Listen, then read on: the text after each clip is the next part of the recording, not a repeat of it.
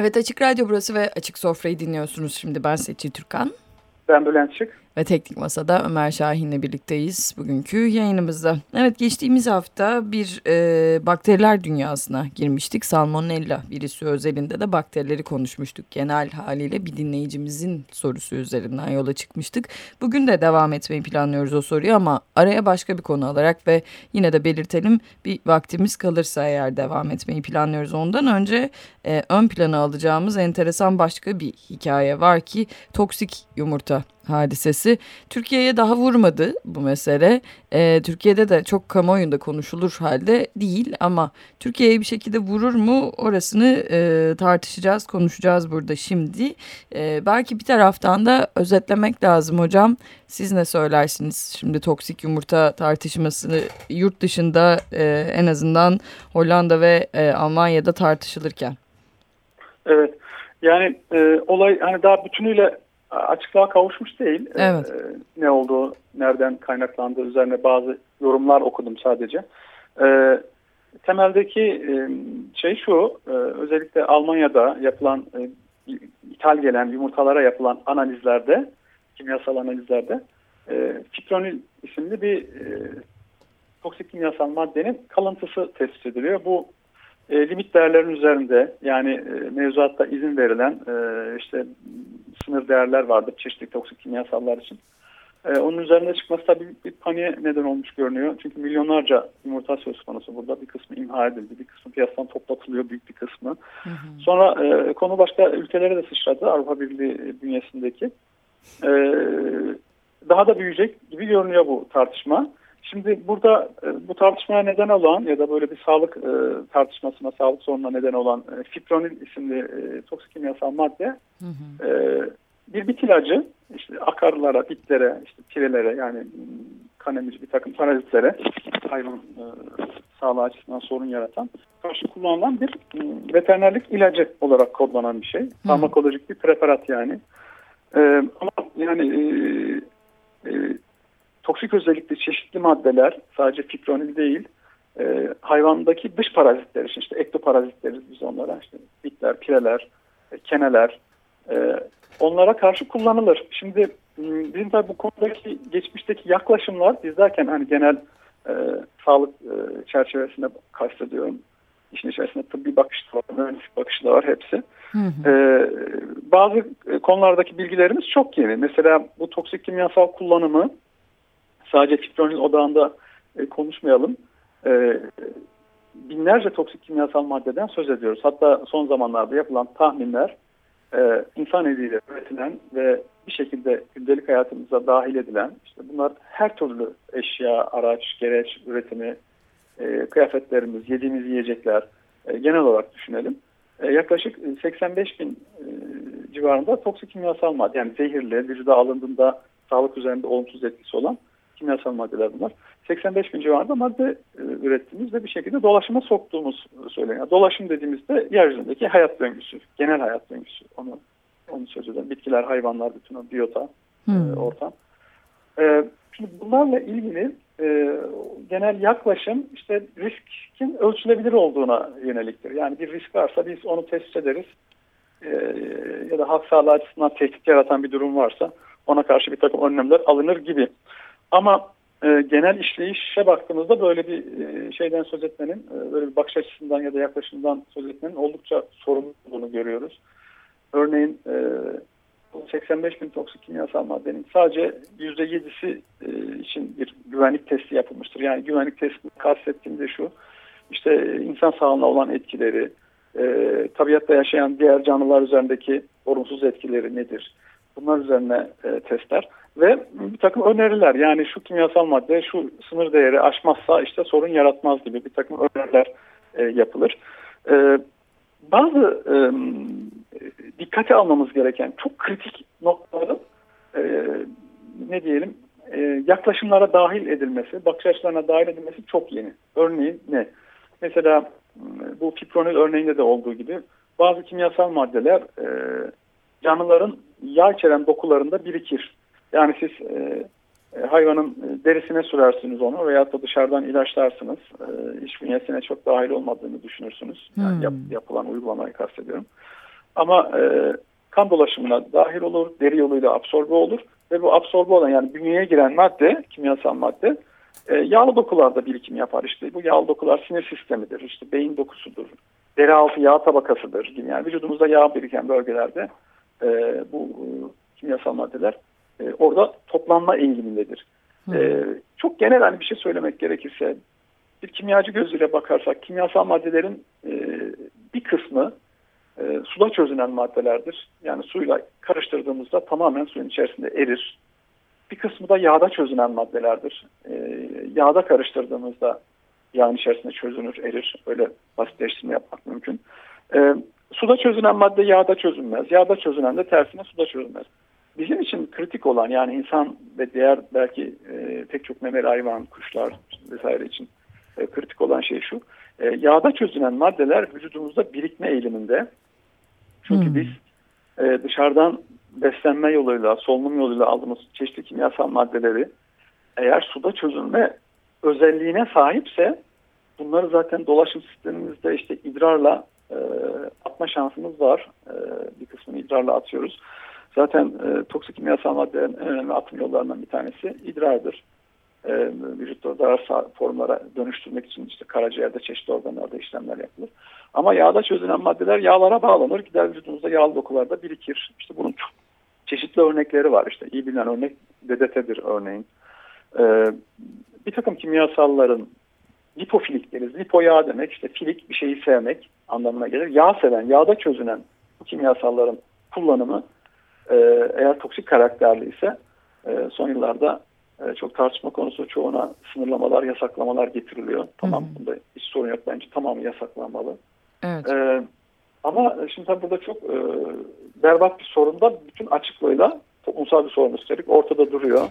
Geçtiğimiz 50-60 yıl içerisinde e, kullanılan yağda çözünme karakteristiği gösteren ve vücudumuzda bile çeşitli sağlık sorunlarına yol açan kimyasalların, toksik kimyasalların e, yarattığı sağlık sorununu nasıl ölçeceğiz? Evet. Burada çok büyük bir sorun oldu. Aşikar. E, bir sonraki e, soru e, bu kimyasal maddeler e, sadece insan sağlığı için zararlı değil. Doğadaki diğer canlılar için de şüphesiz çok zararlı. Peki onlarda acaba nelere yol açtı, hangi sorunlara yol açtı? Onları belirlememizin bir imkanı var mı? Şüphesiz var ama açık söyleyeyim bu tip e, zararlar sanki hiç yaratılmamış, hiç olmamış gibi e, düşünülür. Evet, Geriye dönük asla bir tazmin söz konusu değildir. Bu e, kimyasal maddelerden ötürü bir takım hastalıklara e, yakalanan insanlar, dünya genelinde söylüyorum. E, doğum anomalisi olur, bu rahatsızlıklar, kanser olur, akla pek çok şey gelir. E, bu insanlar o yol açılan sağlık zararıyla kendileri baş başa kalırlar. Sistem böyle işler. Evet. Zaten daha önce bir programda da söz etmiştik hatırlarsan. Yani içinde olduğumuz sistem e, gıda sistemi, endüstriyel sistem, hatta geniş ölçekli sistem, adına kapitalizm diyebiliriz.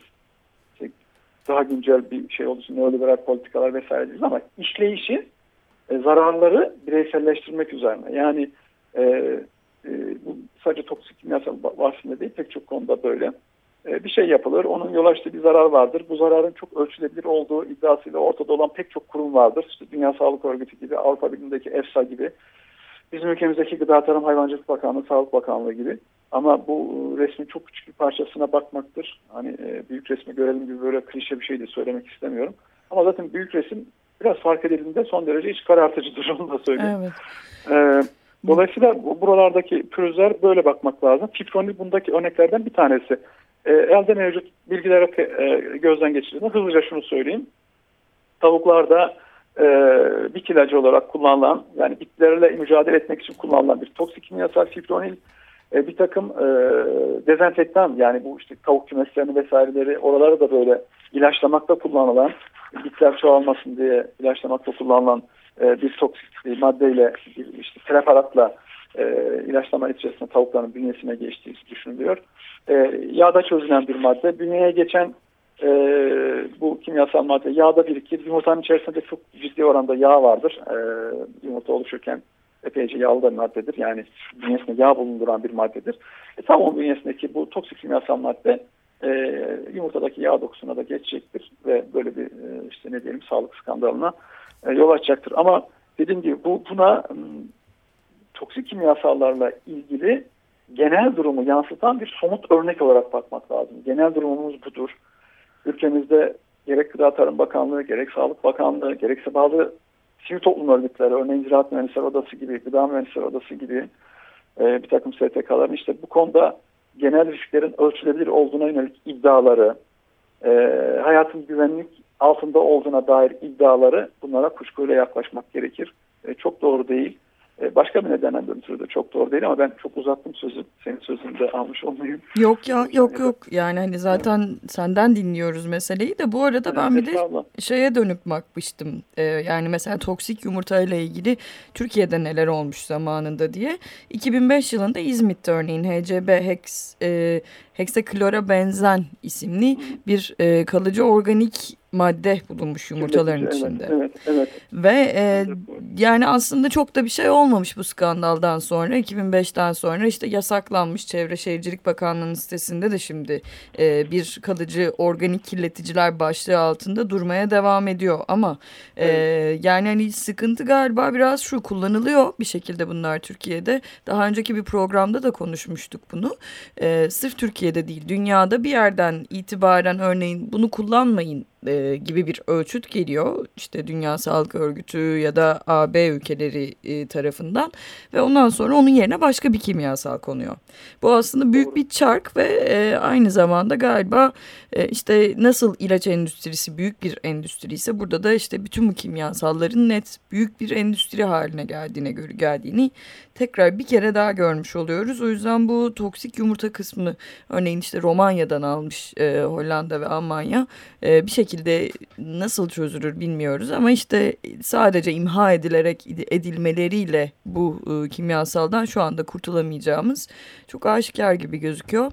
Türkiye'ye yansır mı tekrar bilmiyorum ama işte e, gü güvensizlik duygusu her yerde baki olduğu için insan bilemiyor. Ya işte e, hani programda da biz hemen hemen her programda olmasa da ara ara sık dile getiriyoruz. Hı hı. Ee, yani korku ve güvensizlik üzerine yaklaşmamamız lazım bu tip Nereden yaklaşmamız lazım? Gıda meselesinin çok önemli bir politik mesele olduğumuzu, kendi hı hı. sağlığımızı, çorumuzun çocuğumuzun sağlığını ilgilendiren bir mesele olduğunu ve bizim adımıza birileri bu problemi çözecekse, bazı kurumlara yetki ve sorumluluk verilmişse o kurumları bu üzerindeki sorumluluğu yerine getirmeye davet etmemiz, zorlamamız, baskı yapmamız gerekiyor. Yani bu bireysel olabilir, örgütlenerek olabilir falan falan. Ama şu bir gerçek ki sistem kendi haline bırakıldığında kesinlikle ve kesinlikle halk sağlığının aleyhine işliyor.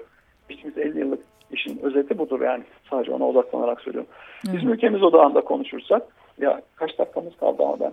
Ee, daha var dakikamız. Var değil mi? 12 tamam. dakikamız ee, daha var hocam. Hemen böyle hızlı hızlı konuşuyoruz. ee, biz ülkemiz odağında konuşursak e, bizde gerçekten e, mesela böyle bir skandalın herhangi bir e, e, nasıl söyleyeyim kurumsal e, faaliyet neticesinde tespit edilmesi basına yansıması içine olduğumuz şartlarda gerçekten bizim için o çok büyük bir lüks. Değil Hemen mi? adını koyalım. Evet. Bizdeki kamu kurumlarının bu tip bir hak sağlığını koruyucu tek bir örnek faaliyetini ben geçmişte hatırlamıyorum.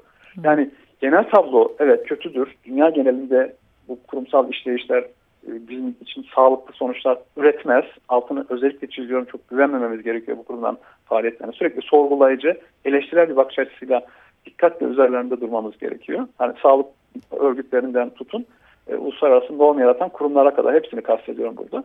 E, peki bizdeki sistem nasıl işler sorusu e, yani yumurta bahsinde söyleyelim tavuk için konuşalım ya da piliç eti vesaire için konuşalım beyaz et kanatlı sektörü odağında veyahut da genel olarak hayvansal ürünler bazında konuşalım. Mesela bizde bir bu hayvansal ürünlerde kullanılabilecek e, farmakolojik preparatların yani e, hayvan yetiştiriciliğinde, toplu hayvan besiciliğinde, e, tavukçulukta, kümes hayvanlarında vesaire kullanılabilecek e, çeşitli kimyasal maddelerin neler olduğunu, hangi durumda olduğunu, hangi durumda kullanılması gerektiğini anlatan bir yönetmelik var.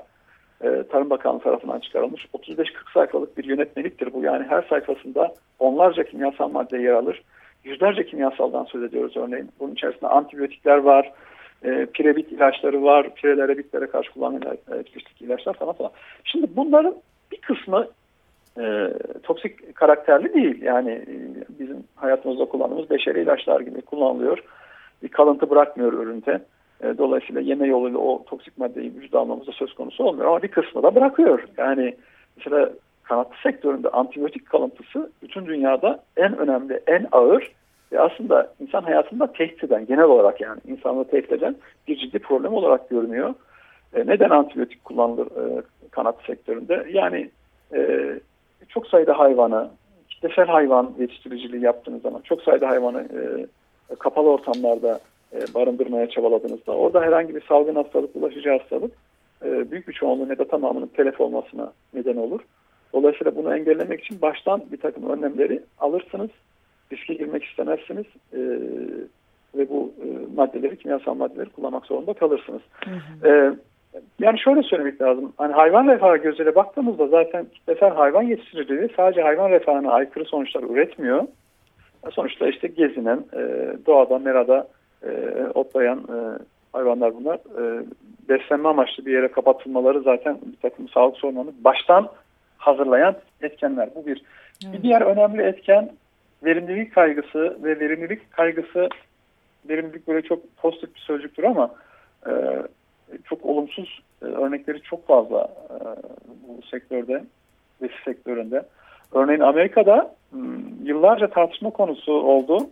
E, tavuk yetiştiricinin yani kanatlı sektöründe arsenik bazlı ilaçlar kullanılma. Arsenik bir çok kuvvetli bir zehirdir yani işte bilirsiniz. E, e, vücutta birikir, e, çok ciddi sağlık sorunlarına yol açar, zaman içerisinde ölüme sebebiyet verir falan. E, arsenik neden kullanılır? İşte organik arsenik diye bir şey var e, dendi. Bu organik arsenik e, çok toksik etki göstermiyor. E, çünkü tavukların hızla kilo almasını sağlıyor arsenik içerikli preparatlar. Çok hızlı büyütüyorsunuz bu hayvanları.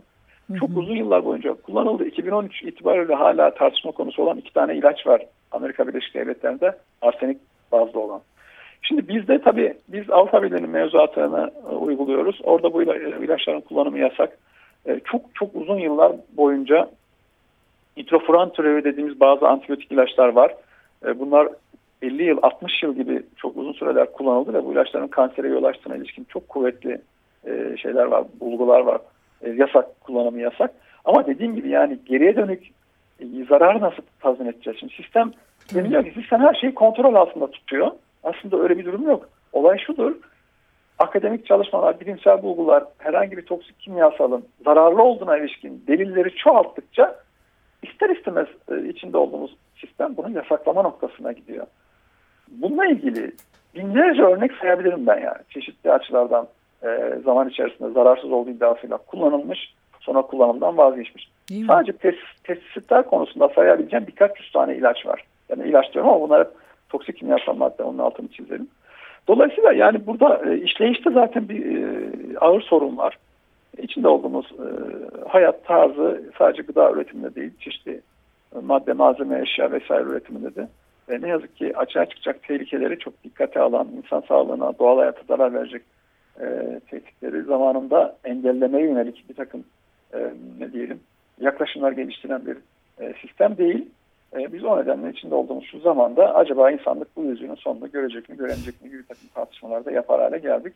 Evet. Bu e, tırnak içinde söylüyorum akılsızlık hali e, çok yaygın bir haldir. Ve akılsızlık toplumsallaştıkça yani geniş kesimlerce paylaşıldıkça bu geniş kesimler kamu kurumları olabilir, ulusal uluslararası norm yaratan kurumlar olabilir, akademik kurumlar olabilir genelliyorum. Ee, ne yazık ki yaptığımız şey kendimizi böyle çok akıllıca da görünebilir. İşte Frankfurt Okulu, Adorno'nun enine boyuna bunlar neyse 70-80 yıl önce yazmış insanlar. Ama görüyoruz ki fazla da bir şey değişmiyor. Evet. Değil mi? Kuşaklardan kuşaklara. Çok özür şey cümlemi tamamlayayım unuttum. Lütfen. Ee, bizdeki sistem hangi preparatlar kullanılıyor, ürünlerde ne kalıntı kalıyor, kaldığı kesin. Yani bundan adım gibi eminim. Son zamanlardaki klorpirifos tartışması buna Hı. çok ciddi bir şekilde de işaret ediyor. Aslında çok yer aldı. Biz evet. de e, dile getirdik.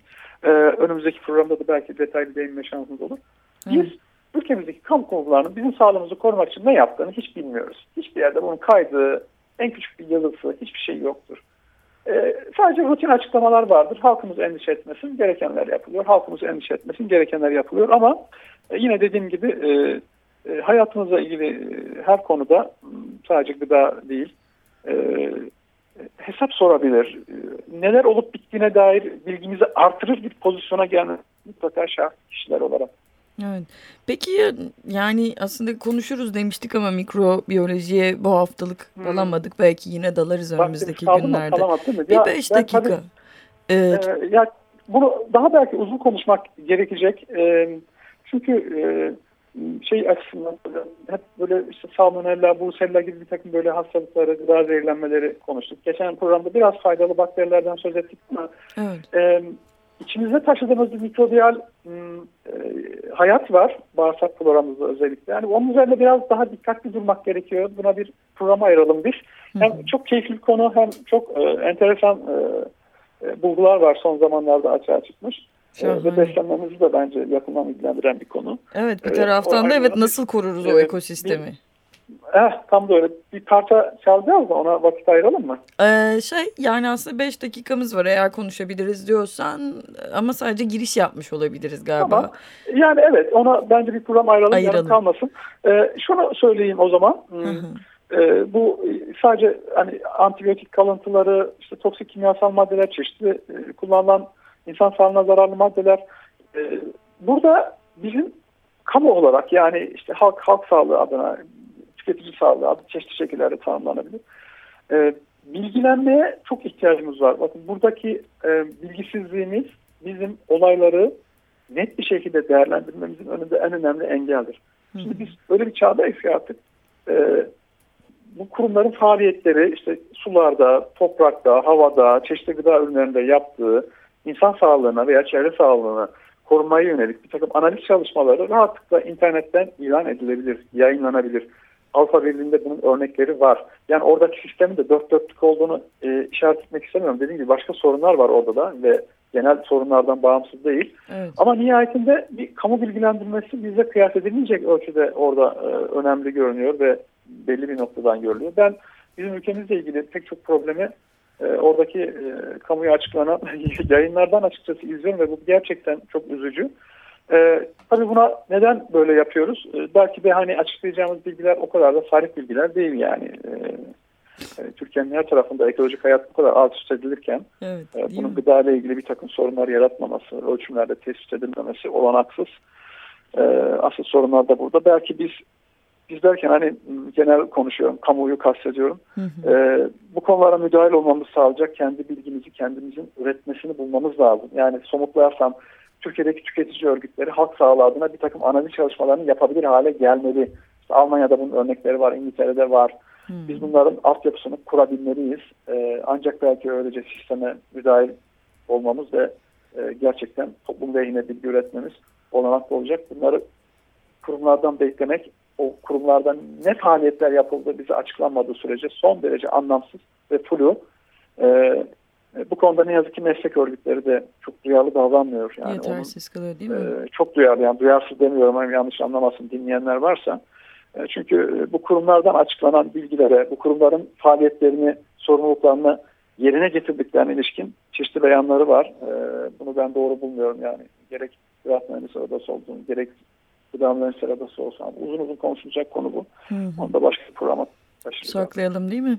Yani gerçekten bir tüketici olarak örneğin benim yapabildiğim tek şey içeriğini okumak oluyor şu anda. Hani yemeğe yiyeceğim şeye dair o da yani paketli bir şey aldığında içeriğini okumak olabiliyor.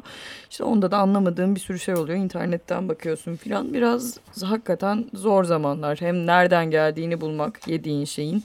işte hem de o döngünün dışına çıkmaya çalışmak aynı anda mesai isteyen şeyler gerçekten. Evet. Evet yani e, dediğin çok doğru. O döngünün dışına çıkabilme ihtimalimiz yok ama yani bunu evet. bunun altına yani çok gelir sahibi olunabilir, gidip bir yerde e, ıssız adaya çekilebilirsiniz falan falan. Bunların hepsi çok kısmi, çok e, e, yerel ve küçük. Akut çözümler yani. Uzun zamanda bu problem gelip sizi bulacaktır yani. Nerede yaşıyor? Çünkü dünyadaki hayat dolaşım halindedir yani. Bu kimyasal maddeler canlıdan canlıya transfer olur. İşte biz 2-3 hafta önce mikroplastikler konusunda bunu biraz anlatmaya çabalamıştık hatırlarsın. Evet. Yani dışında duramayız o. Öyle bir hayat yok, steril bir hayat yok. Hep altını çiziyoruz. Bizim içinde olduğumuz hayata müdahil. Yani müdahil derken düzeltici, daha sağlıklı kılıcı, hani pek çok açıdan tanımlanabilir müdahillik. Olumlu e, olarak kastediyorum.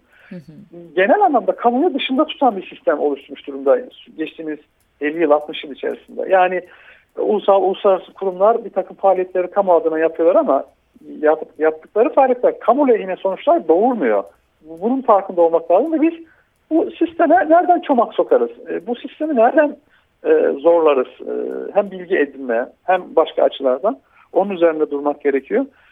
Genellikle yaratılan toplumsal zarar bireylere kalıyor. Yani siz işte hastalandıysanız tek başınıza mücadele etmek zorundasınız. Aynen İmkanlarınız ölçüsünde. Evet. Doğal hayat zarar gördüyse bu zaten bütün bir kamuya bir zarar. Ama o asla e, bu politikaların içerisinde bu zararı nasıl tazmin ederiz, kime ödetiriz, ne yaparız bu sorular yok. Bunlar önemli sorular. Evet. Evet maalesef sonuna geldik bugün de Açık Sofra'nın. Biz e, bugün toksik yumurtadan yola çıkar, çıktık ve biraz da gıda politikası konuştuk diyelim. Faydalı bakterilere vaktimiz kalmadı ama dinleyicilerimize de sözümüz olsun. Bana da sözünüz olsun hocam. Ee, tamam. Konuşacağız faydalı bakteriler meselesini de. Ee, eğer kaçırdıysanız bütün bu programlarımızı podcast kanallarımızdan ulaşmanız mümkün hatırlatalım. Açık Radyo.com.tr üzerindeki açık sofrayı bulduğunuz zaman bütün eski programlarımız ve bu programımız da dahil orada olacak. Ben Seçil Türkan. Ben Bülent Çık. Teknik Masa'da Ömer Şahin'le birlikteydik. Haftaya tekrar burada Açık Sofra. Şimdilik hoşçakalın. Hoşçakalın.